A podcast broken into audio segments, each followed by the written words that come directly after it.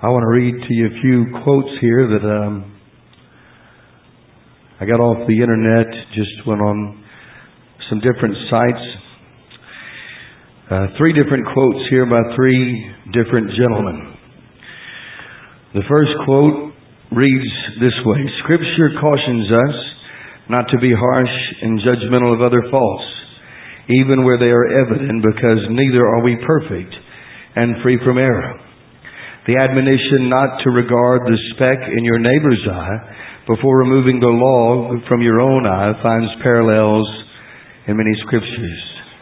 Rather than justifying ourselves and blaming others, we should look into ourselves for having such feelings of resentment. We should look into ourselves for where we may have been at fault. And from that starting point, we can sincerely strive for reconciliation. The second quote reads this way Jesus said, Judge not, lest ye be judged. For with what measure ye meet, so shall it be measured unto you. Judge not, do not judge. Yet the self-righteous don't stop with judging, but go ahead and issue sentence, saying, Because you commit this sin, I have judged you, you are to burn in hell. We can refer back to Jesus' instruction in a nutshell and say, Does this action show love to my neighbor or not? The third quote, as Christians of all stripes, we must let them know the real, powerful love of God. They must be able to feel it in the deepest parts of their souls. They must be able to hear it in every word we speak and to see it in everything we do. It must spring to their mind every time they think about us. We must be so closely associated with love that they cannot tell where we leave off and Christ begins. A wonderful exegesis on the loving Christian or Christ-like spirit. I think not. These three quotes, the first one comes from the Unification Church's website, which is of Moonie fame. That's Reverend Sun Moon. The second quote comes from a man named Roger Stratton, who is a sodomite, a Christian sodomite. The third, Stephen Pearson, also claims to be a Christian, but he practices bisexuality and promotes it all over his Christian website. You know, I would think that we should be very troubled when the world, religion, and the grossest perverts, they can mimic and quote our doctrine on judge not there's got to be something wrong. Do you hear me? What men highly esteem, the Bible said God calls it an abomination. I'm going to teach tonight on judging and name calling. And I realize this is a controversial subject, but I want to go on the Word of God. And I believe that much of the church world doesn't understand this and has allowed the enemy to come in and leaven and remove some of the salt that God intended to be in the church.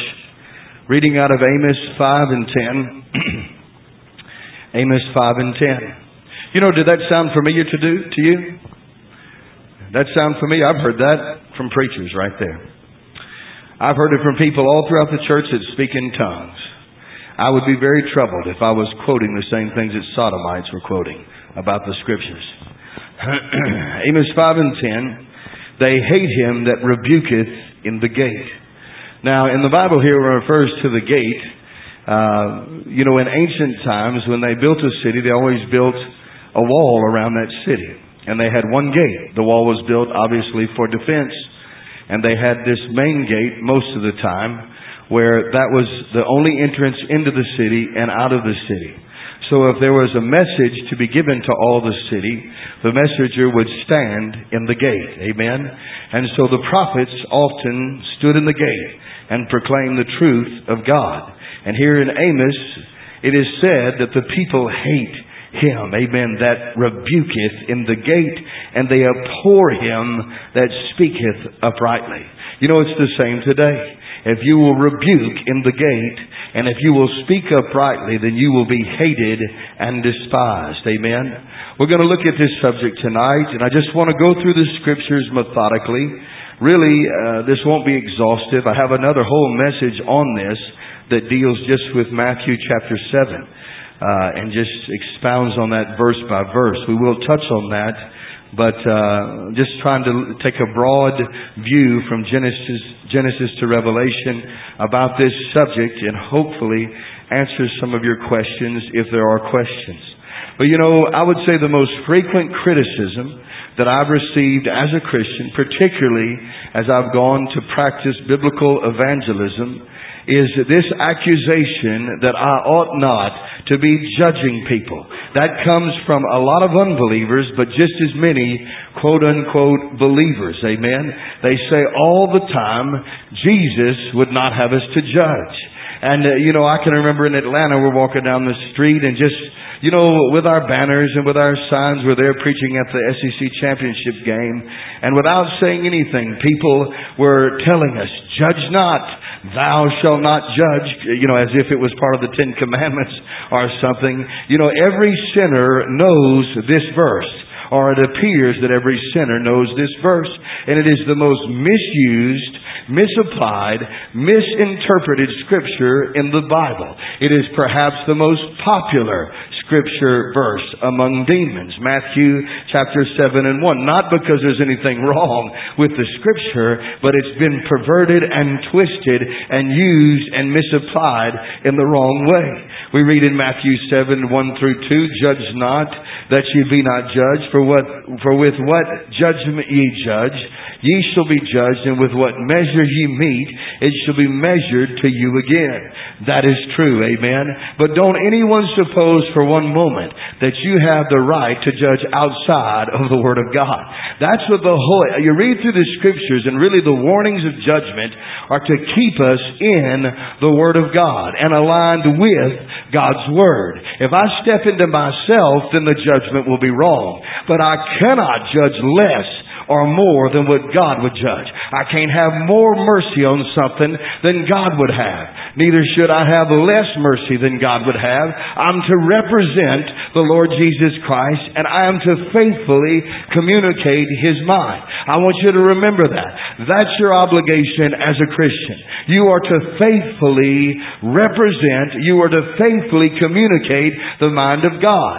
And let me tell you something. If you, if you really, if you really follow the scriptures, it's impossible for you not to judge because the Word of God is a discerner of the thoughts and the intents of the heart. And if you speak the Word of God, the Word of God is going to judge somebody. You can't escape that except for one way. Not tell the truth. And that's what this is about. Amen. We consistently hear that the Bible says not to judge and that it's unchristlike to call people names. After all, they say Jesus never called people names. Amen. Now, you know, when folks say things like this, they're either ignorant or they're rebellious or they're both. Because they've really never noticed what the Bible has to say about that. I can remember when I got born again and really began reading through the New Testament. I was raised in church all my life. I, I went to church every Sunday. Every service in that church, I was there until I was 18 years old and left home. I heard the Bible preached thousands of times, but I can remember when I got born again and really opened the book with this attitude of heart. I want to see really what Jesus communicates here. And I was, I was shocked at the Jesus that I met in the pages of the Bible because he was altogether different than the impression that I received as a young lad sitting on a church pew. Amen. Uh, you know, I can remember when I first went out on the street. I was born again maybe a month or two, and I met somebody that uh, preached on the street. I believe I've told you this story. I went once alone and didn't tell anybody anything, and was very discouraged over that. But shortly thereafter, I met somebody that went regularly on the street, and they invited me to go. It was just the providence of God, just God's sovereignty, because I knew I needed to go. And so I met somebody, and they brought me, and I was very encouraged. And uh, for a couple of weeks, I went with them. But I remember I didn't say anything to them, but inwardly I can remember, you know, meditating on what they were doing and what they were saying, and I thought, you know, these folks, they're, they've been doing this for a while. They've become a little calloused. And, you know, I just got born again. And, and I believe that I can reach these people on this street a lot better than they can. Now, mind you, I didn't say that to anybody. But inwardly, those were the thoughts that, you know, went over my mind. That I, I, I was more loving, that they were harsh and severe. And, you know, of course, I didn't really analyze things uh, righteously because I never loved those people enough to go out there and tell them anything. And, uh, you know, I went with these folks and kind of hid behind their coattails while they told people about Jesus and gained a little boldness after a few weeks. And now I've decided inwardly, per- perhaps even unconsciously, that, uh, that I could do this a whole lot better. And I remember I began to go by myself.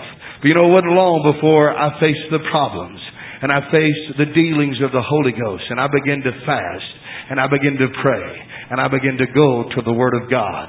And I found out that I was altogether wrong. Amen.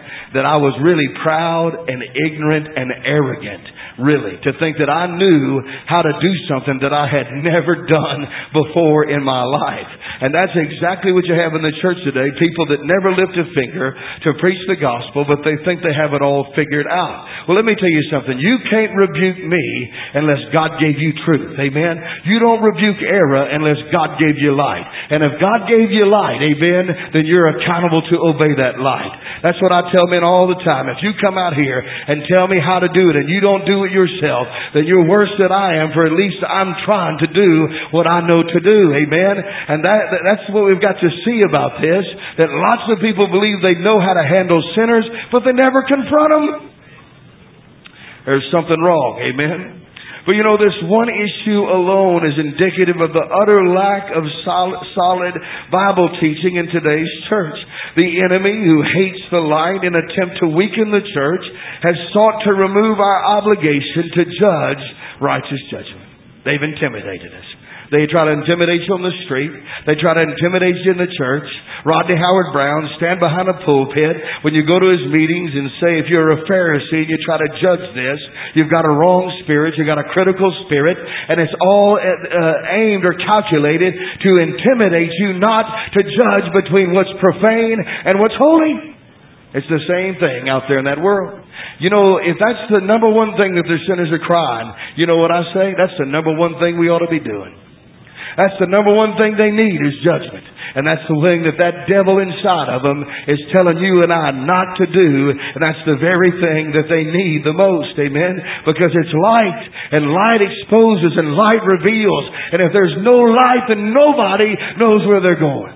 There's got to be an exposure. By doing so, Satan has in many cases silenced the church from sounding the clarion call for sinners to repent. Salt is good, said Jesus, but if the salt have lost his savor, wherewith shall it be salted? I want you to know here tonight, we cannot accurately proclaim or preach the gospel apart from denouncing sin and living free from it. And I can tell you if the church would just get in the highways and the byways and preach the gospel, they would find out their flimsy theology wouldn't hold up to the flame of sin and the accusation of the devil. It'd be exposed because the moment you go, go out there and say, well, you know, I'm just a forgiven forgiven sinner. They're going to say, you just like I am. Amen. I look at naked women, but you got your sin. You can't tell me a thing. And that's the end of the conversation, mister, unless it's different. Jesus says, Your righteousness had better exceed the righteousness of the Pharisees, or you shall in no wise enter the kingdom of God. I can tell you, we better have more than religion. We better be holier than they are, or this gospel is a lie. It delivers us from sin, and we ought to be able to stand toe to toe with that world and say, Jesus has set me free from the power of iniquity. And if we cannot say that, then we do not have moral power or leverage to proclaim the Word of God. You're going to see that. Amen. You've got to live free. You've got to denounce it. Amen. It's softened Christianity to the point of being unable to proclaim the truth of God's law and God's mind. You know, Proverbs 20, 28, 4 through 5 says, They that forsake the law praise the wicked. Oh, what a wonderful truth. They that forsake the law Oh, the law is so hated in this hour. You hear, listen to me, the law can't save. The law can't deliver you. But the law does have a purpose. Jesus never spoke derogatorily about the law. Neither did anyone else. In fact, Romans 7, that's a vindication. Of the law. That's a vindication of the law. It cannot save. Amen. And when the New Testament Christians try to look to that to be justified, they told them they were wrong and they were in error. But they never spoke derogatorily about the law. Oh, but this church age that we live in, it has forsaken the law. And you know what happens? They begin to praise the wicked. But such as keep the law contend with them. You know what contend means? It means to fight. Oh, you're out there arguing and bickering with those sinners. I tell you what, the Bible says, such as keep the law are going to contend in the way. Let me tell you something about disputing. The Bible says the Apostle Paul went into the market, went into the synagogue, and disputed daily with them. You know, that admonition against debating, amen, listen to me, that's not against the person that's standing for God. The Bible says, I'm to contend for the faith once delivered unto the saints. I'm not debating. It's that sinner and that that hypocrite that's trying to undermine the Word of God that's debating. It's not a man proclaiming truth. Amen. I'll stand all day and preach the gospel to someone and reason with them. Amen. Over righteousness. I'm not debating if I'm speaking the truth. It's them that are debating if they're trying to resist the word of God. And I'm not saying there's not times when enough is enough and you walk away. I'm not saying that. But it's never debating if you're speaking the truth. Amen. If you're speaking the truth. They that forsake the law praise the wicked, but such as keep the law contend with them. Evil men understand not judgment, but they that seek the Lord understand all things. Oh, it behooves us to understand this. Amen. Because I believe it's a carnal mind that doesn't recognize and understand the judgment of God. Amen. You know, this whole idea, this concept of judge not, has emasculated those who would be a bright and a shining light in the midst of a crooked and perverse generation. You know, I could ask Leon to stand up right now, and I could ask him, I say, brother, what was the number one accusation against you in that prison when you went back to that pod and you began to quote the Bible? What was it? Leon, judge not. Is that right? Everywhere, judge not. Don't judge. You're judging me. Listen to me. Why, why, why is there such a vehement resistance against, against that? And why is the world so quick to quote that? They quote it because the devil doesn't want there to be any light. It's going to expose the works of darkness.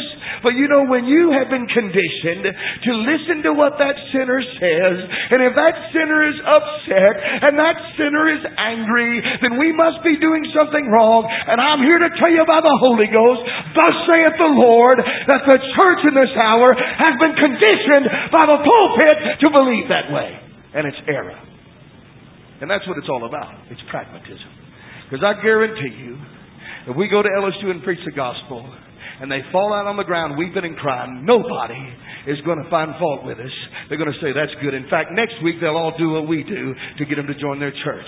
If you go out here to Illusions Club, amen, and everybody in Baton Rouge and everybody in Jackson came down to observe, and they walked out the door and fell in the gravel, weeping and crying, everybody would say, now that's God. Why? Because they're only look at the results instead of judging it by the Word of God. I don't care whether it works or not. I don't care if I get crucified. Is it right? Is it Jesus? I promise you, people that find fault with it, they're reacting because the sinners are reacting. And they are conditioned to be men pleasers. And so they're moved by the reaction of the wicked. They don't expect to be hated. And you say, Brother Rich, you preach that all the time. But as soon as you believe it, I'm going to quit preaching it. Or pardon me, I'm going to preach it less. I'm not going to quit preaching the truth. That's why I preach it so much. Because people don't believe it. They do not believe the Word of God. They have forgotten that Jesus was murdered you say, well, Brother Britt, just because people are hated doesn't make them right. I know that. But I can tell you what, when someone hates me, I'm closer to the biblical model when then they don't. And you see, listen to me, why we people immediately find fault when there's accusation, when there's uh, trouble, when there's persecution, when there's anger, they always immediately, uh, intuitively believe, well, how could this be Jesus? Because they have a, a wrong view of what Jesus did. They forget that he was murdered. He was murdered. And though people might say it wasn't because of what he said, John 7 and 7 said, The world hateth me because I testify that the works thereof are evil. That's why they killed him. That's what Jesus said. If he came down and never said, I'm letting my light shine. I'm going to just let my light shine. You think anybody had a brighter life than Jesus? Well, then why didn't he just not say anything? Is there a brighter life than the Lord Jesus Christ? Well, then he should have just came and not said anything to anybody. But it seems to me that he was always saying something everywhere he went. Because he was a preacher. And how should they hear without a preacher? And he is the model. Amen. He is the model. Amen. You know, and I've had even people say, you know, you, you are provoking these sinners to commit sins. If you wouldn't do this, amen, they wouldn't act the way they're acting. Listen to me. That's a dangerous, dangerous, dangerous accusation. And the Bible says, he that condemneth the just and he that justifieth the wicked, both are an abomination unto the Lord. Amen. I can't make them sinners sin. Listen to me. They're sinning because that's what they are. No excuse for that. That's siding with the wicked. But people say it all the time, and they believe it. And if you took most of the conservative Pentecostal church in the streets and they saw the way sinners react, they have been conditioned to believe that. They have been conditioned to believe that. And listen to me, the ripple effect and, and the repercussions of that in the pulpit and in the church are profound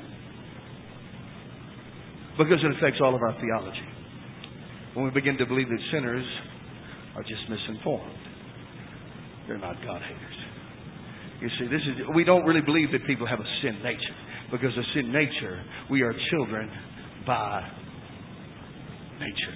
Children of wrath by nature. That means that nature is opposed to God. And people have a nature that is opposed to God. They're wrong. Do you understand? Every sinner is wrong. They're wrong. That doesn't mean we don't need to pity them. I was a sinner. You were a sinner. That doesn't mean we don't want them to be saved. But the first thing we have to agree is they are accountable and responsible. You don't go out here and they have a, you know, serial murder that runs through Woodville, killing people, raping people, cutting people's throat, molesting children, cannibalizing people, and go out there and, you know, running down on Highway 61 and stop him and lean over and say, you know, can I give you a, a candy cane and talk to you? And I believe if we'll just, would you just come back with me up to the county uh, courthouse and we'll just sit down and discuss this? I believe if you just understood exactly what was going on, that, you know, that we could reason this out together. No, he's a criminal. They don't treat him like that. Amen. He is he has broken the law. They come with sirens, a lot of noise. Amen. They come to apprehend him. And listen to me, on the day of judgment, it's not going to be a candy canes and a little party and a little cool breeze that blows through. They're going to stand before the God of glory. They're going to stand before the judge of the universe. And it's going to be an awful atmosphere. It's going to be terrible, friend. And I don't want a sinner looking across the crowd, looking for me. When you preach the gospel to me, I didn't think it was going to be like that. I didn't think it would. I'm going to tell you what. I promise you on the day of judgment, they're not going to be asking someone, you know, you were just a little too radical talking to me. You were a little too emotional talking to me. No, they're going to be looking for someone to say, why did you shake me to the core of my being? Why did you explain to me and reveal to me the awfulness, the dreadful situation that I faced? Oh, to God that we would give sinners an accurate representation of what they face. It's a man that sees that knows that. It's a man that's blind that doesn't. It's a man that's blind that doesn't. These folks are criminals against God. I can tell you the way the Holy Ghost dealt with me. I felt like I was going to drop off into hell any moment. The Holy Ghost didn't come to me with sweet nothings. I knew that I could be forgiven. I knew I could be cleansed. I knew that. But I knew that I was in a lot of trouble. I was in a lot, a lot of trouble terrible, awful trouble with God. And he wasn't pleased with me. Amen. And he was going to judge me if I didn't bow the knee. It was a matter of justice. It was a matter that I was a rebel. He commanded me. Now, does the Bible say that God commands everyone to repent? That's the impression that I got when the Holy Ghost dealt with me. That God wouldn't ruin begging me to come join church and I'm going to make it all all right. Wasn't nothing like that. It was like, you are a rebel and I command you to follow my son, the Lord Jesus Christ. That's the way it was communicated and that is the truth. Got to be preached that way, and you're not going to preach that without judging somebody. Amen? It's just so softened and emasculated Christianity. Christianity in this hour is effeminate because they've allowed the devil to come and cut the Word of God out of them. It's an effeminate spirit that is afraid, that is trembling and passive in its delivery of the Word of God. Ephesians 5 and 13 says, But all things that are reproved are made manifest by the light, for whatsoever doth make manifest is light. Amen. We've got to reprove sin. How can you reprove sinners without judging? Reproof is to correct. To correct is to say somebody there, wrong. You're wrong. You're in sin. You're judging me. That's the first thing to tell you. When you reprove them, you can't judge me. Yes, I can judge you by the Word of God. By the Word of God. The church has become intimidated by the opinions of the world as they accuse us of religious bigotry, hate mongering, and intolerance. Does that sound familiar? That's what the world is even saying. And now it's in the church. Amen. At the root, like I said, is pragmatism. Eh, eh, you know, and people think, would Jesus do that? He got murdered. Every time you ask, that's the answer. They killed him. Why do you people think they did that? Because he was, you know, the Son of God. It was prophesied. Well, it's prophesied they'd kill you. It's prophesied that you'd be hated. It's prophesied that you'd be put in jail, that you'd be persecuted. So let's see that come to pass. Amen.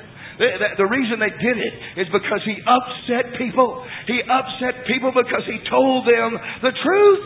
And if you tell somebody the truth, they're not going to like it. I can remember I'd been going on the street for a couple months and people kept accusing me of judging them and I got troubled by it because I wasn't grounded and rooted in Jesus. And I remember I went to the Word of God and I thought, you know what I'm going to do? I'm only going to say exactly verbatim what Jesus said in red. That's what I decided I was going to do. I had so much trouble with people telling me, you know, judge not. And I went out there and I almost didn't make it through the weekend. I like the skull drug me down the road. It, it made it worse. It make it better. You're from beneath. I'm from above. You're your father, the devil. The deeds of your father you will do. Try that on somebody.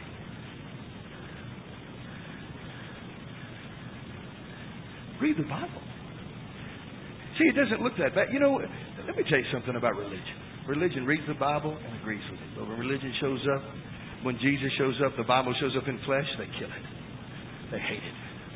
You see, I told Becky one time, I told her, I said, you know, she was having trouble with her family. Her family's church going people. I said, Becky, if you were to write your testimony down on a sheet of paper and send it to them anonymously, anonymously in a letter, they'd read it and shout, Amen, hallelujah. What a glorious testimony of a young girl got set free, was deceived by religion.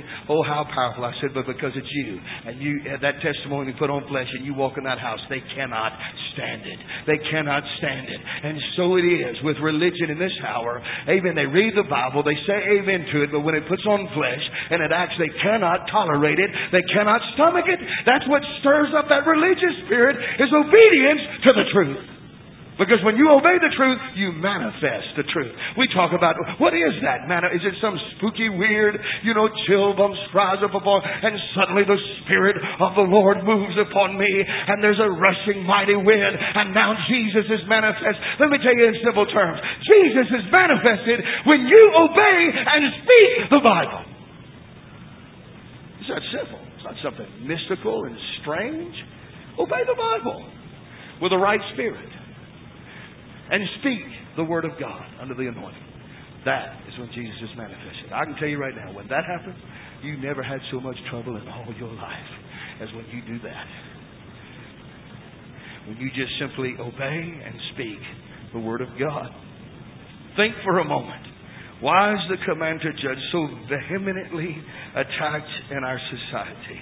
Obviously, it's because if we, the church, stop judging, we will no longer be able to distinguish good from evil, and finally, we will succumb to moral relativism, which is nothing more than every man doing what's right in his own eyes. And I will remind you this, friend, if you can say that TBN is the devil, then you can tell that sinner on the street that he's lost. If you can judge in this house, you can judge outside that door, friend. But if you can't judge, you can't judge anything. If you can judge, you can judge whatever sin. That ain't Jesus. But if you can't judge, then don't you touch anything. Don't you? You don't know what I'm preaching. You just better swallow it and follow me just by blind faith, because you're not supposed to judge me. Is that true? No, it's not true. You better judge everything I say by the Word of God. But if you can judge me, you can judge that out there. Amen. You can judge anywhere. Amen. According to the Word of God and only by the Word of God. Amen. Now, nothing could be more unbiblical, let alone absurd, than the idea that Christians are not supposed to judge righteous judgment. Amen. To call sin sin. To declare God's judgment against all who refuse to repent.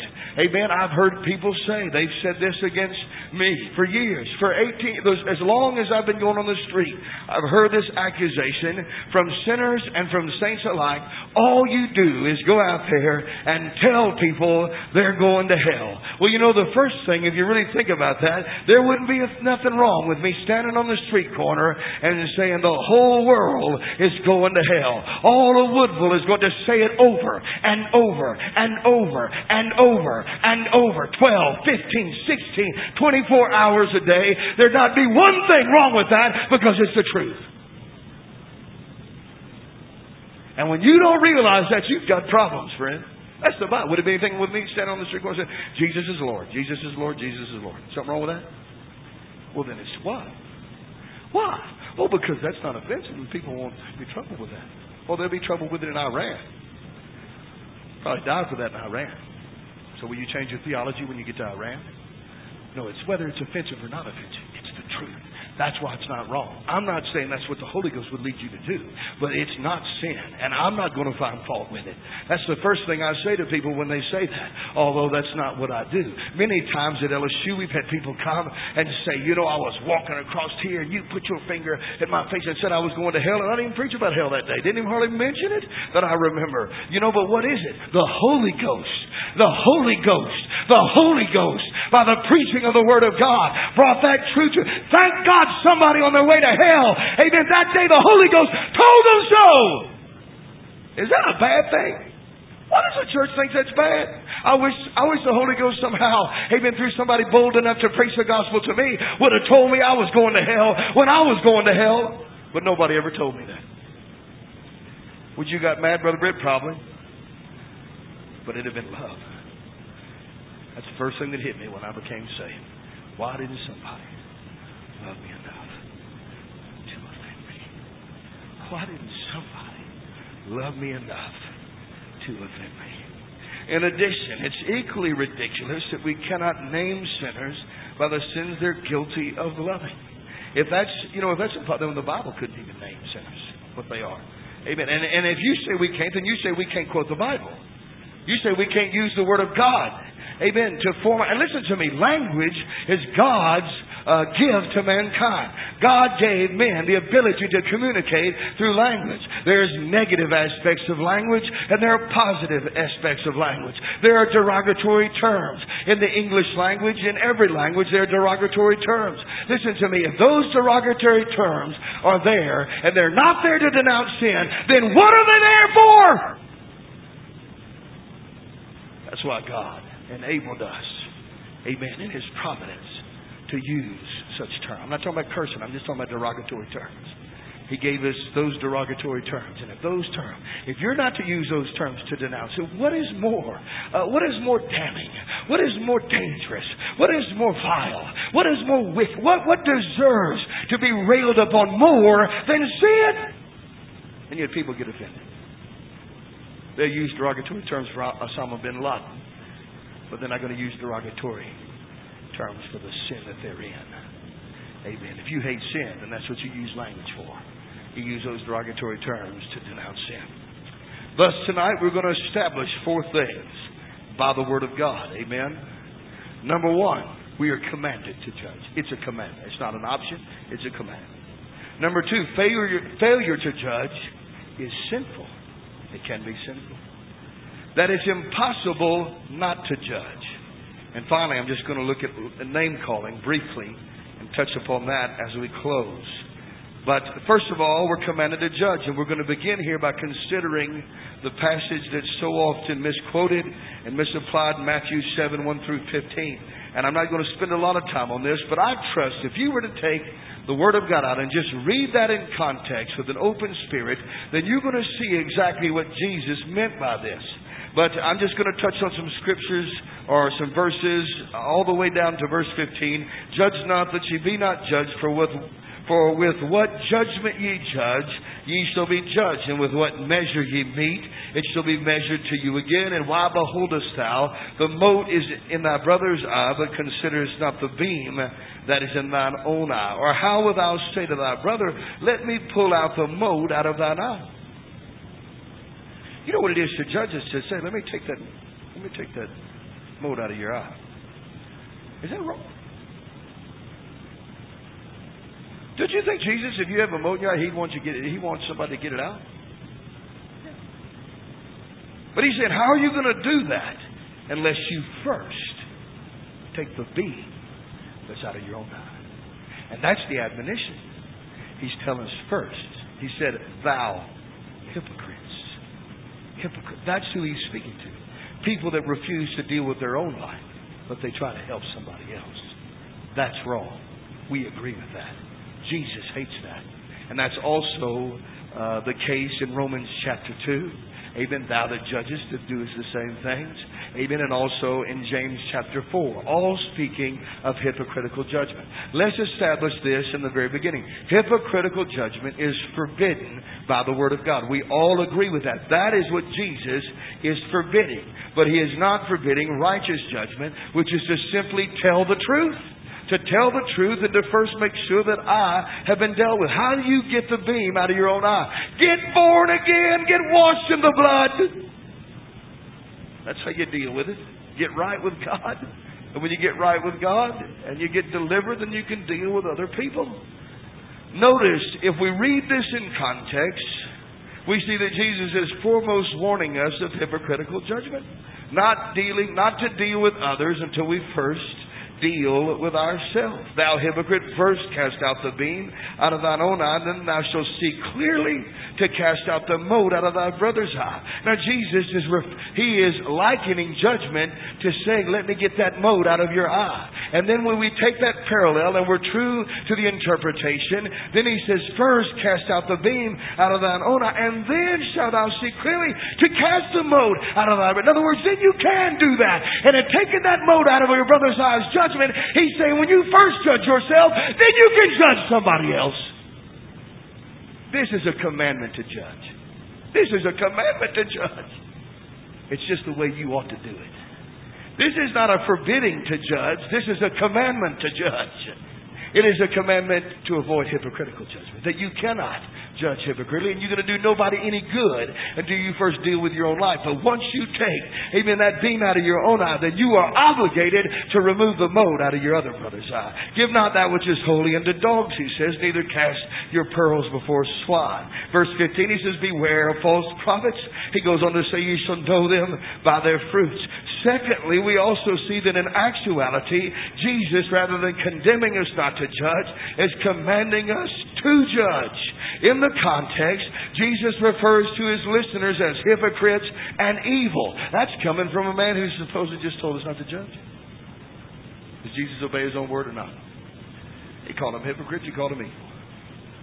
You say Jesus can do that. Jesus can't be a hypocrite, friend. Yeah, he can do. He obeys his word. He is the word. You want to know the true meaning of this? Look what he did. And if he did, it can't mean you cannot judge somebody according to the Word of God because he did it. In verse 13 and 14, we're also told to judge what is the straight way and the broad way and choose one over the other. How can we do that except we can judge? Because the Broadway represents theology, represents teaching, represents a way, represents discipleship. Amen. You've got to judge people. You've got to say, well, that's not representative of the narrow way or the Broadway. You've got to choose between one or the other. Jesus also commands us to withhold that which is holy from dogs and pearls from swine. Why don't you try calling somebody a dog and a hog and see how they take that? That's what Jesus did. That's what he did. How, how do you know who's a hog? Who's a swine? How can I obey that unless I know who a swine is? How can I obey this unless I can judge who a dog is? and context, Matthew 7 commands us to beware of false prophets. Again, this necessitates that we judge who is and who is not a false prophet. We've got to judge who's preaching the truth, who isn't. It's sin not to preach the truth, friend. It's sin to preach heresy. People say, You're judging people. Yep. I am. I'm not ashamed of that. The world intimidate you with that.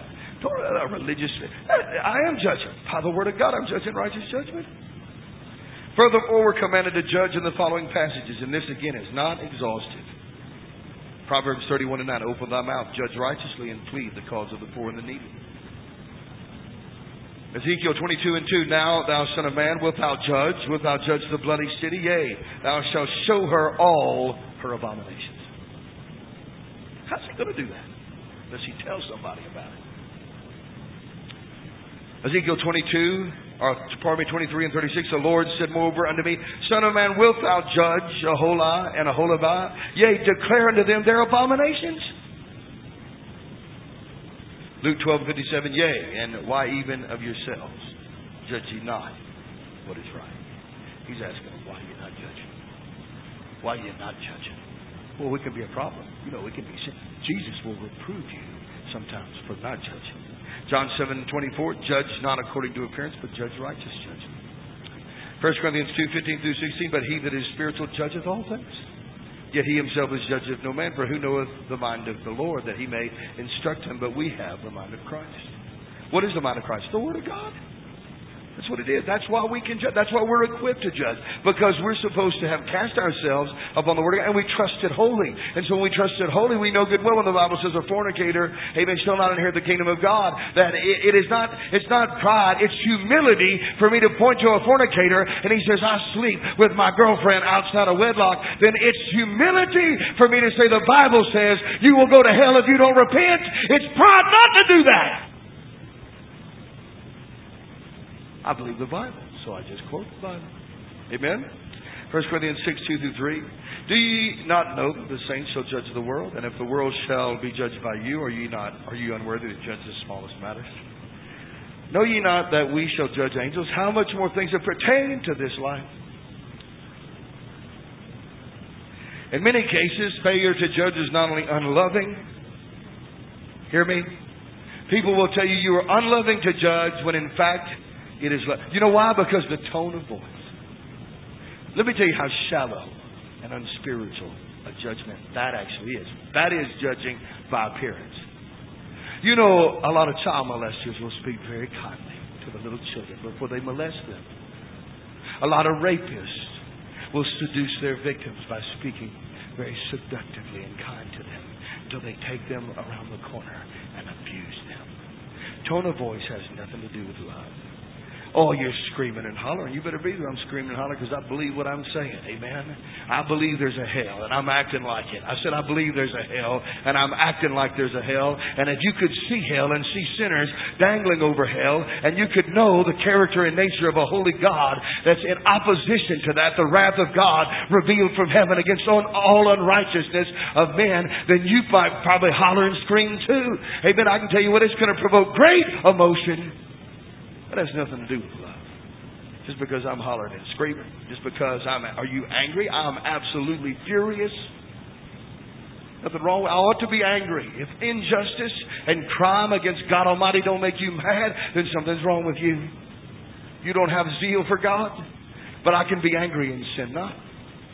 I can be angry and sin not. I'm not saying that all anger, you know, the wrath of God, wrath of man worketh not the righteousness of God. I understand that. But there is, I'm telling you, these things cannot be just across the board condemned. Do you understand? I'm not saying that everybody that calls somebody a name, everybody that judges someone, everybody that acts angry towards sin is right. I'm not saying that. Don't hear that. It could be sin, just like anything could be sin. But you cannot condemn it by the Word of God. And that's the way you have to see this. Ezekiel 33 and 8. Would you please listen to this carefully? When I saith unto the wicked, this is God speaking, O wicked man, thou shalt surely die. And thou doest not speak to warn the wicked from his way. That wicked man shall die in his iniquity. blood, his blood will I require at thine hand. Could anything be more plain than that? I could close it up right now. We could go to the house. You've got to speak. You've got to warn. If men are not right with God, they're going to hell. If they bear fruit inconsistent with Christian behavior, they are going to hell. And it is our obligation to warn them. This attitude of don't judge is sending our society to hell. Amen. It is sending our society to hell. Jesus said we ought to judge righteous judgment. It's impossible to fulfill the Great Commission without telling the world what a holy God thinks about their unholy life. And you just look at what Jesus said. He's constantly preaching. I've talked about this before. You know, don't think that I haven't prayed about this. Don't think that I haven't read the Bible a time or two and searched the scriptures. I've told you these statistics before. They're true. They ought to settle issues. Jesus, he mentioned the love of God only six times in the four Gospels. He preached on wrath, judgment, hell, and condemnation 160 book in the New Testament besides the Gospels. Public sermons by Paul, Peter, and Stephen. Not one mention of the love of God. Not one time.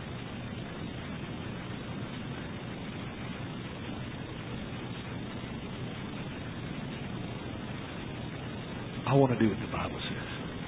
Do you understand? I want to break the traditions that hold me bound. I want to know what the Bible says about it. Because anything that's not according to the Bible is the traditions and doctrines of men. And when you begin to labor and have a burden to do what God wants you to do, it's going to drive you to the Word of God. And when you go to the Word of God, then you will find out what they did and who they really were. And I tell you, when I tell you that Jesus, if he walked through the doors of most Pentecostal churches in America, they'd think he's the devil. I'm not exaggerating. They'd be telling him how to evangelize. You go get yourself killed like that. That's what they think. They think it was wrong.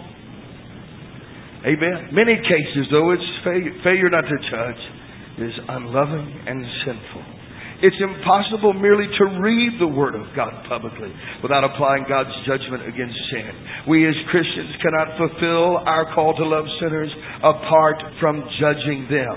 Hear me. That's an absolute because if you tell them the truth and you expose their condition to, and you know the hypocrisy is, you go out here and talk to a sodomite, and you know you got these certain people. I used to go on the street with people. They go out and talk to a sodomite, and oh, they'd hug them and pat them on the back and a little tear in their eye. Never say anything negative to them. Walk back in the church and say that man's a sodomite. If he dies, he's going to hell. Why did you tell him that? It's hypocrisy. You think God wants you to know something and not tell the man? You think God wants you to come back in the four walls and talk about him? I know he's going to hell. He's a sodomite and not tell him? Hypocrisy. It's disgusting. It's sick. And it's not according to the Word of God. But that's all over America, that kind of spirit, the fake, the feigned love, the pats on the back, the smooching and the kissing and the hugging and all the talks about love and no backbone to tell anybody anything. I can tell you what love. You demonstrate your love by warning people of the truth and telling them about this Lord Jesus Christ. That is the truth. Love, that's what love is. Listen to me. Just what Brother Clinton said. And he talked about, you know, reproving his church. Nothing easy about this, but loving me. Love calls sacrifice. It's not going to cost you nothing to go out here and pat people on the back and tell them everything's all right. Jesus loves you. Amen. I'm not saying that that's always wrong. I'm just telling you that no one is going to be offended, but no one is going to be awakened either. If it's got enough power to penetrate and stir. If it's got enough power to repel, it'll have enough power to attract. But if it has no repellent power, friend, it's got no attractive force. That's the truth. If your gospel doesn't make anybody mad, it's not going to save or awaken anybody. It's got to touch the heart. And when it touches the heart, it's going to awaken somebody. You've got to love people, and that is not easy. Failure to judge has given us a nation infested with promiscuity, militant sodomites marching in our streets, drugs, abortion, heresy, and untold vice. And yet on every corner, behind every pulpit, the cry is judge not. Judge not. We ought not judge. Listen to me. It's a perversion of scripture. It's the voice of the devil. Just like when he spoke to Jesus, he used the Bible, but he perverted it. He perverted it. Now, the plain fact about all this is, is that we're not actually the one doing the judging. It's God that's doing the judging because we are applying His Word. We're just simply telling them what's going to happen. I use an analogy. I used to work at Formosa Plastics. We used to have a little bulletin board like that on the back row or on the back wall in every control room. And they'd have little notices posted, little memos, you know, that had come down from the owner or the plant manager. And those were, of course, you know, the rules of the plant. Well, just suppose I'd come to work early one day and I saw there was a memo posted and the memo said all employees will be required to shave their head before next Monday or they will be immediately terminated. Well, that's kind of a strange request, isn't it? Seems like that would be very, you know, unusual in this day and age. But you know, that's what it says in the memo. That's the word of the owner. Got his, uh, you know, signature upon it. I go and ask my plant manager, is that the truth? That's the word of the owner of the plant. And so I step outside of the control room as all my other fellow employees are showing up for work, and I just simply tell them, you know, fellas, if you don't shave your head by next week, you're going to lose your job. And they all become angry, They all begin to tell me, you can't fire me, you can't tell me that, you're not the owner of this company. And I just stop them, you know, and hush everything down for a moment and say, gentlemen, I didn't say that I was the owner of the company. I'm just passing on to you what he had to say about it. He's got the authority. The word is posted on the memo board in there, and he's going to do exactly what he said he's going to do. That's all we're doing when we're preaching the word of God. We are telling them the judgment that's already set in eternity. It's not going to change. God's not going to back down. He's not a man that he should lie. He's faithful what he said. That's what he's going to do. If he said the fornicator is going to hell, then I need to tell somebody that. If they're in fornic- and listen to me, we're going to touch on that in a moment. There are different scenarios and situations. We need to be led by the Holy Ghost. I'm not dismissing that. I don't want you to think that I'm not. I'm just saying these things can't be condemned because they're scriptural. God's already made the judgment. It is only our duty to communicate that to the world. We are messengers, amen. The question is not who are we to judge. The question is who are you not to tell the world God's judgment. That's what you ought to be asking yourself. Who am I to judge? Who are you not to tell? Who are you to withhold good from them that you have in the power to do good to? Who are you to withhold the love of God and the Word of God to people that need it? That's the way you ought to be thinking. Instead of who am I to judge? You have the judgments of God. You know the judgments of God. You ought to pass that on to other people. There's nothing loving about refusing to warn the wicked so as to avoid wounding feelings. In other words, selfishness. And that's what it is. And that is the fuel that burns most of that fire right there. The, I don't want to offend someone. I don't want to ruffle, I don't want to turn people off. How many times have I heard that? Talk to people about biblical evangelism. They've never done it ever in their life. They get fired up. They're all stirred up. You bring them on the street, and after 10 minutes, their eyeballs look like saucers. They're looking at the heathen response. You're turning people off. No, they're already turned off. It's just exposing what they are, and they need to see it. They've been awakened, and that latent hostility is now shown. And they're the ones that got to live with it. Don't ever remember feeling guilty when you was a sinner? Did you have a conscience? They do too. When they go out here, you know, just beside themselves, cursing, blaspheming God, doing all unspeakable things, they got to hold the home and face that. That's what you want. Then they face who they really are. That's the one. When you you know the old Pentecostal saying, you throw a rock in the pack of dogs, the one that barks the loudest is the one that got hit. It's conviction most of the time. And the Holy Ghost is stirring up all that latent hostility that manifests, and now they have to go home. John Duncan, I hope he'll tell his testimony when he comes to the open air conference. He was a campus preacher for a Pentecostal Assembly of God church, the leader of a campus ministry.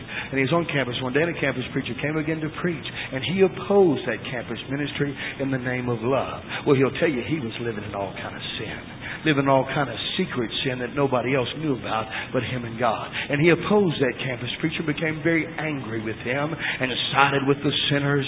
Oh, but as that minister preached, it pricked him in his heart. He left campus, amen, and got, there's a wreck right in front of him, and he got out and was meditating, got so stirred up, went back to the campus, and when uh, he approached the, the campus preacher and accused him, the campus preacher said, because uh, he said, nobody lives free from sin. And he said, well, really, what sins do you commit? From everybody. They begin to go through different sins. He says, Do you do this? Do you do that? They begin to deny it. But he did do those things. And he went away very convicted because he, he just lied in front of everybody. It's what got him born again.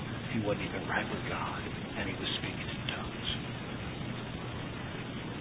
You know, from a very carnal observation, somebody might have thought, you know, you're just stirring, you're just making him angry. You're not doing any good. Oh no, that's the very thing he needed for it to be manifest, for someone to push him in a corner and make him face reality. And that is what the Word of God will often do. Amen. Granted, in delivering judgment, discernment is in order. Who are we preaching to? I admit, presenting the gospel to a 10 year old girl is a different situation than preaching to 50,000 militant homosexuals at a sodomite parade. Granted, there is a difference, and I recognize and understand that. Amen. Witnessing to a relative who you will interact with for years is not the same as confronting sinners at Illusions Club in a fleeting moment. Remember, at Illusions Club, we got five minutes, probably about five minutes average time less than that, probably two or three minutes we have from the time they get out of the car to the time they get inside that they probably never see them again. You need to go ahead and just get to the bottom, you know, get down to the root here. Let's tell you that we don't have a lot of time. And the main thing to communicate is the raw facts. Well, I'm not going to deal with somebody that I'm going to see every day necessarily like that. I'm not saying I'm going to withhold anything from, but I, as I'm led by the Spirit, I'm just saying I might have a little more, you know, walk with them a little while. Maybe talk. Eh, I don't preach to everybody exactly the same, but in that situation, listen to me. In that situation, it is different. Don't you try to say we ought to preach to them out there like a ten year old girl or like your grandmother in the nursing home. It's a different scenario. It calls for more radical means. As I mentioned Sunday, it's also different preaching in a foreign country, unfamiliar with the gospel, than in gospel saturated America. I was in Russia, 1994.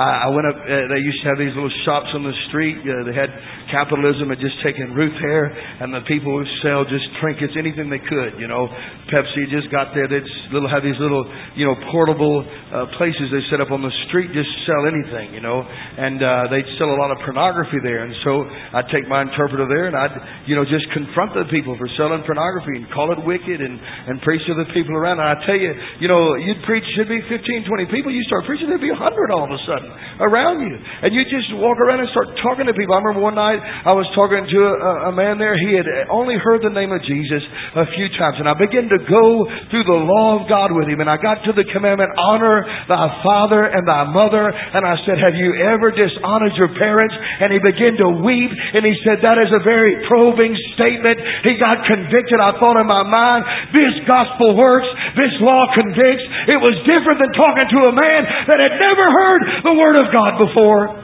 Well, I wouldn't, you know, do I wouldn't act in the same as I would over here at Illusions Club with him because it didn't require that.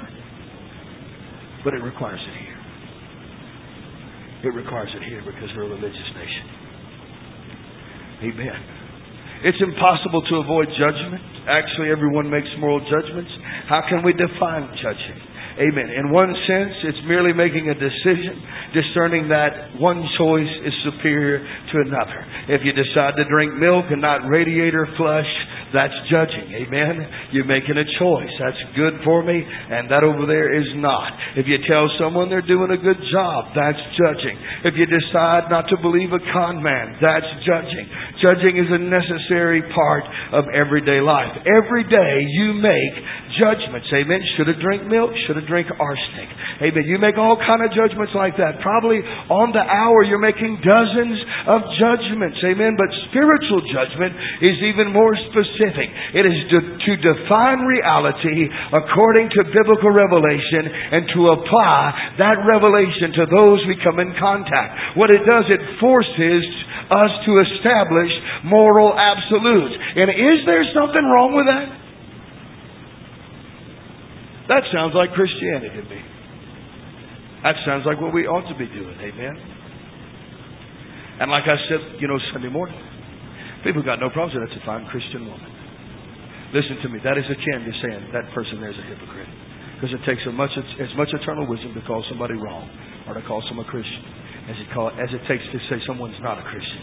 And if you can call someone a Christian, amen. I've been to funerals. I've been, you know, heard people preach people into heaven and say that person never showed any Christian fruit of Christianity. Surely they died in their sins. And somebody become very, uh, that was a fine Christian one. Well, if judgment was the problem, you just judged it. The question is, who's judging according to God's mind? It's hypocrisy to cry, judge not, when we don't mind calling things of God if we call things of God, we're making things. Do you believe this church is of God?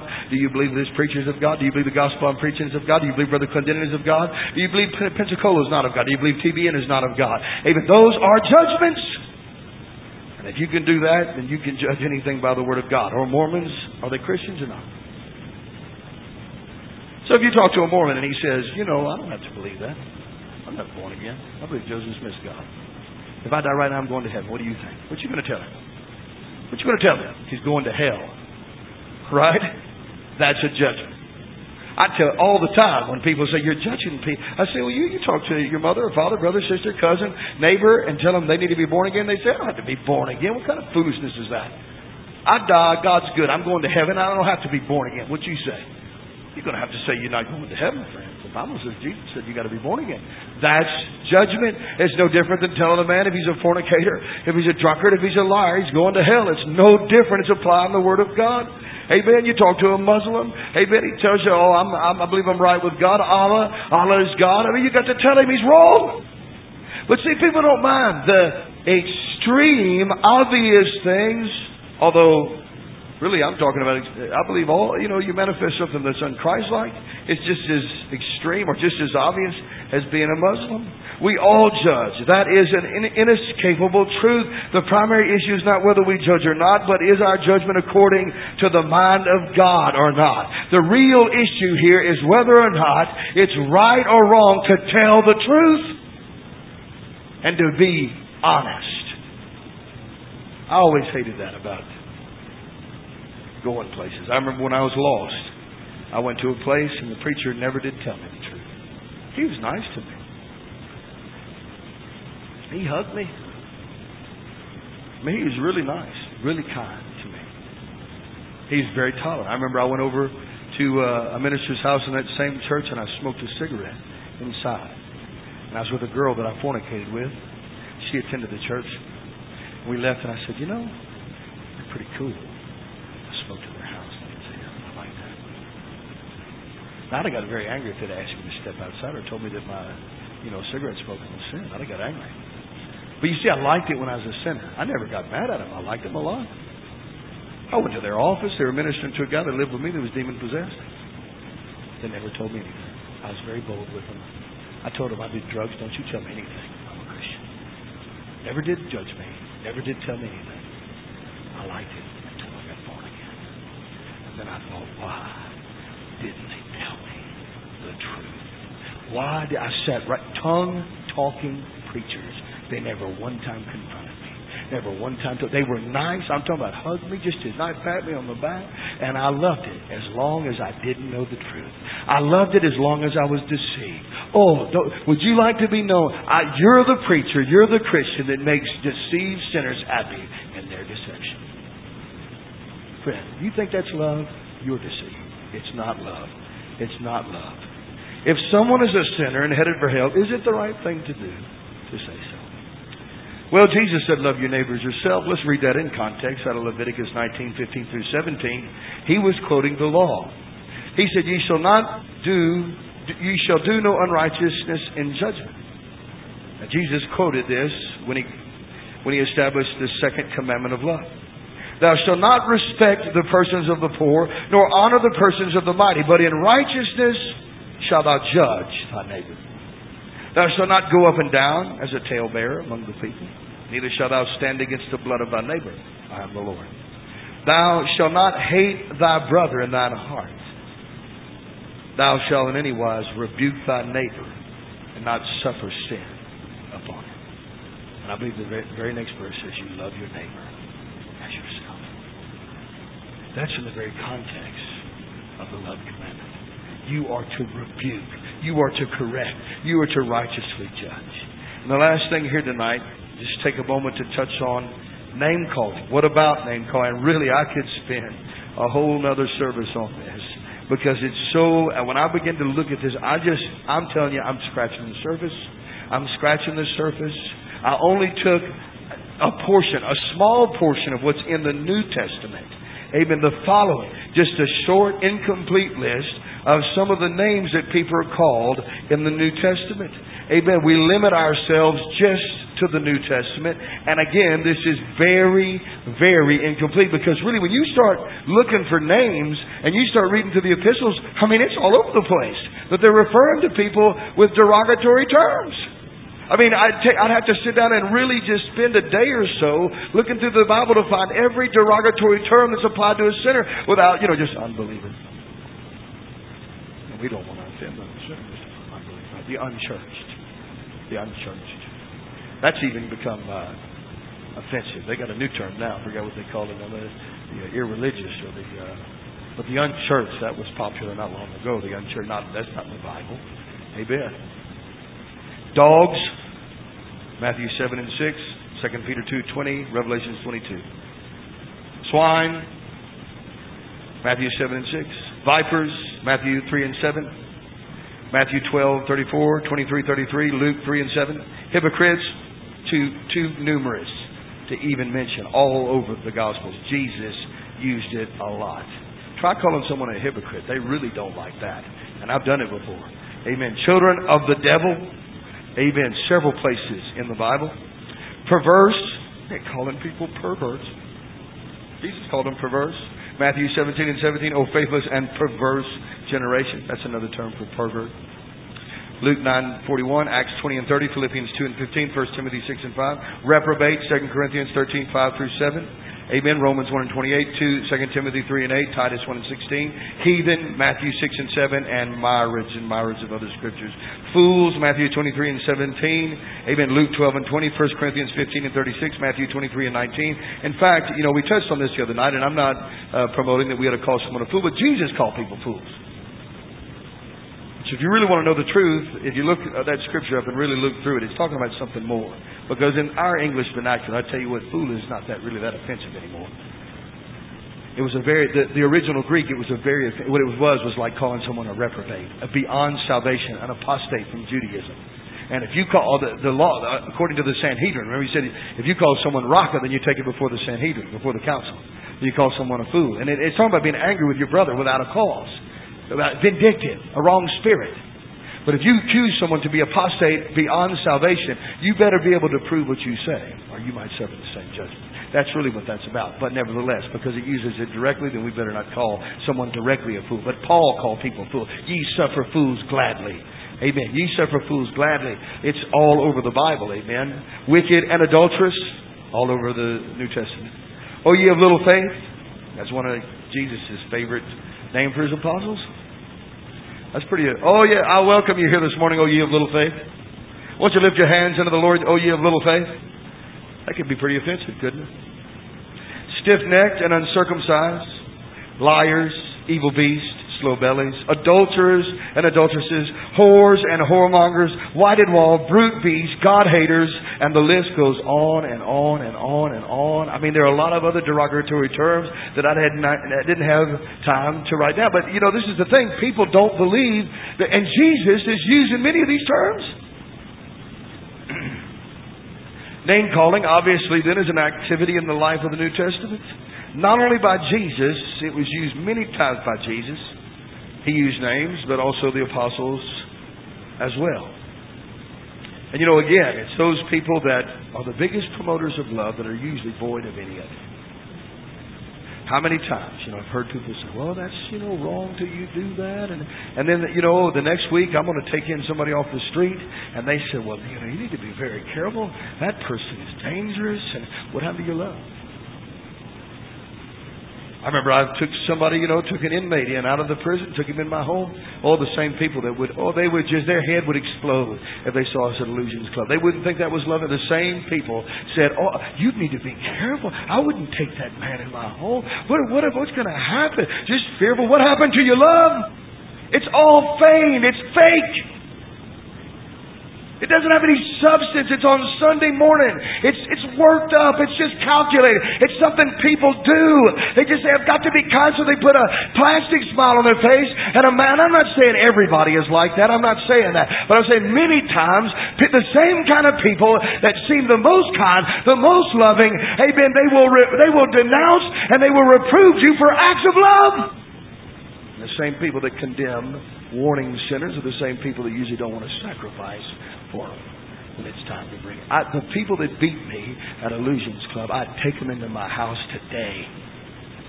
I'd feed them off my table. I'd give them the clothes on my back. I'd do anything for them. Them to follow Jesus. Anything. Anything to see them follow the Lord Jesus Christ. There was nothing I would withhold from them. But that doesn't mean I have to go around and speak, you know, in soothing tones to them. That has nothing to do with love. It's action. It's what what in my heart am I what is my posture towards those individuals? In Matthew 23 alone, one 10-minute sermon at the most. How long does it take you to read Matthew 23? Amen. Just read through it sometimes. It doesn't take 10 minutes, but let's just say it was a 10 minute sermon. In that chapter alone, one sermon, Jesus referred to the Pharisees as hypocrites seven times. Furthermore, he called them 12 other derogatory, separate, 12 separate derogatory names ranging from blind gods to serpents. Just go call somebody a snake and see how that goes over. Just go call somebody a viper and see if they say, you know, I think you're about the best Christian person I ever met. Just see how that goes over. And finally, he told them, you're going to hell. You're all hell. Now, where I'm going, you're not going to go. Twofold, the child of hell. That's what you make your converts. Remember when I met or Elymas, the sorcerer, withstood the gospel? What did the Apostle Paul say? He said, Elymas, you know, can, can I give you a tract about Jesus? Can I give you a tract and pray for you? And I, I love you, Elymas. And Jesus died for you, and He has a wonderful plan for your life. Is that what he did? No, full of the Holy Ghost, the Bible says.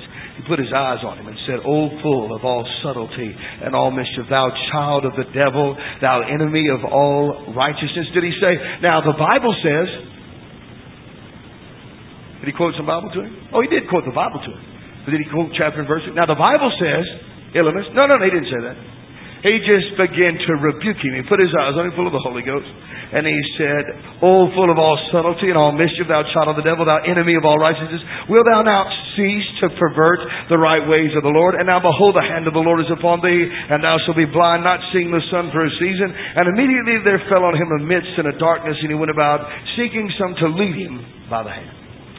I wonder if Elymas thought that Paul was, if he wasn't a little bit mean, or that he was loving and gracious and merciful. He was loving and gracious and merciful because he was he was walking according to the word of God. Do you know how many times, amen, you have accounts of people with withstanding the gospel? Do you know how many times you have accounts of that in the in the word of God? When you do have accounts of people withstanding and dabbling and opposing God, like Ananias and Sapphira, they drop dead. Terrible things happen to them. God has some very severe things to say to them. Amen. You see, in America, that is the that's pretty much the totality of the Spirit. I'm not saying people can't get saved. We got saved. If we got saved, anybody can get saved, and I'm not trying to say that, but we're dealing for the, with, for the most part with a religious culture. Remember, our job is to communicate and to do this in the most clear and specific manner possible. True, we're not to unrighteously offend, just to offend somebody for the sake of offending, just to take a cheap shot on somebody without a cause. Amen. But I want you to know that that is difficult for you to discern. I want you to hear what I'm telling you. I told you before, I've trained people in the street for years and years. You've got to give people room to make mistakes. And if they're real Christians, I promise you, when they get alone, the Holy Ghost will tell them, you shouldn't have said that. But I can tell you this, I would rather be with all of you in front of illusions clubs, making mistakes every night if that's what we had to make, than go, then go home and do nothing. You hear me? I would rather be with you out there if we've got to make mistakes every night and the Holy Ghost has to correct us. I would rather be there with you trying to warn somebody about Jesus. Amen. Than sitting at home popping popcorn and trying to, you know, condemn and criticize everybody that does try to do something for Jesus. I can tell you, God's more pleased with someone that's trying to do the truth than someone that doesn't care. And that's what that is people that won't even lift a finger. You know, most people that reprove me for street preaching and open air ministry and methodology don't go themselves. It doesn't mean that I can't hear them. I could hear them if they have Bible and ver- chapter and verse, but they usually don't have chapter and verse because they can't hear go into all the world and preach the gospel. If they can't hear that, how do you suppose they're going to hear the rest of it? How to do it? God will never put a sword in a man's hand until he goes out to battle. You're not going to understand it until you do it. And as you do it, then He'll teach you in the way. We're charged with stating the truth as clearly as possible with the objective of helping the person or persons ministered to. And that is the truth. We are there to, number one, proclaim the truth for the glory of God. We are to be zealous for God. Amen. We are, we are, you know, there's more to going into Illusions Club or LSU or wherever we go. There's more to that than simply preaching the gospel. There's a public testimony we are saying that God is opposed to this sin, to the community. They know we're out there. They pass by, they see us. They know there's somewhere that someone there denouncing this as sinful. That is that is a purpose. There's a purpose in that. And you don't know how much of a testimony. You know, if you just have a limited what's happening out here and what people are saying and what but that that is such a limited, shallow understanding of what is actually taking place. We are obeying God. How many times have I heard testimonies of people that I didn't ever talk to? They were way in the shadows somewhere. They're the person that really got convicted. And a lot of times they were convicted because they saw the people that they were partying with act like total fools got convicted because they saw their friends act like they've never seen them act before when they're confronted with the gospel. And a lot of other different things would take place. Amen. You don't lose sight of that. Judging, name calling, it's part of this gospel plan. It's part of the Word of God. Amen. Doesn't mean that I'm saying, now let's go out and just call everybody a name. I'm not saying that. Does everybody understand that? I'm not saying that. I'm not saying everywhere you go, just tell people they're going to hell. That's not what I'm saying. I'm simply saying it's part of the gospel. And you nor me can condemn somebody simply on that ground. We have to believe that that is necessary to preach the gospel. All of us need to seem to be more broken. All of us could be more anointed, much more. That we, will never be able to. You know, the moment I get up there and say, "Well, you know, I think I'm, I think I'm anointed enough," that's the day, the day you need to vacate this church. I'm never going to be able to say that. Neither are you. That doesn't have anything to do with though with moral failing. Amen. I can be more. I, I told somebody the other day. I, I, I wish and I pray that I could weep the whole time I'm preaching the gospel to sinners. The hardest things that I'm saying, I could weep. As it, but I'm not going to stop telling the truth. We could all be more anointed. We could all be more loving. We could all be more burdened. But we're never going to be able to avoid judging. We're going to have to call sin by its rightful name. Amen. Let's stand here tonight. Hope this helped you.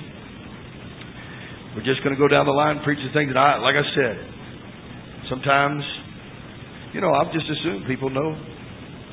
I just assume people know me. I've never taught on this here, I don't believe. Or if I did, I taught, taught on it years and years ago.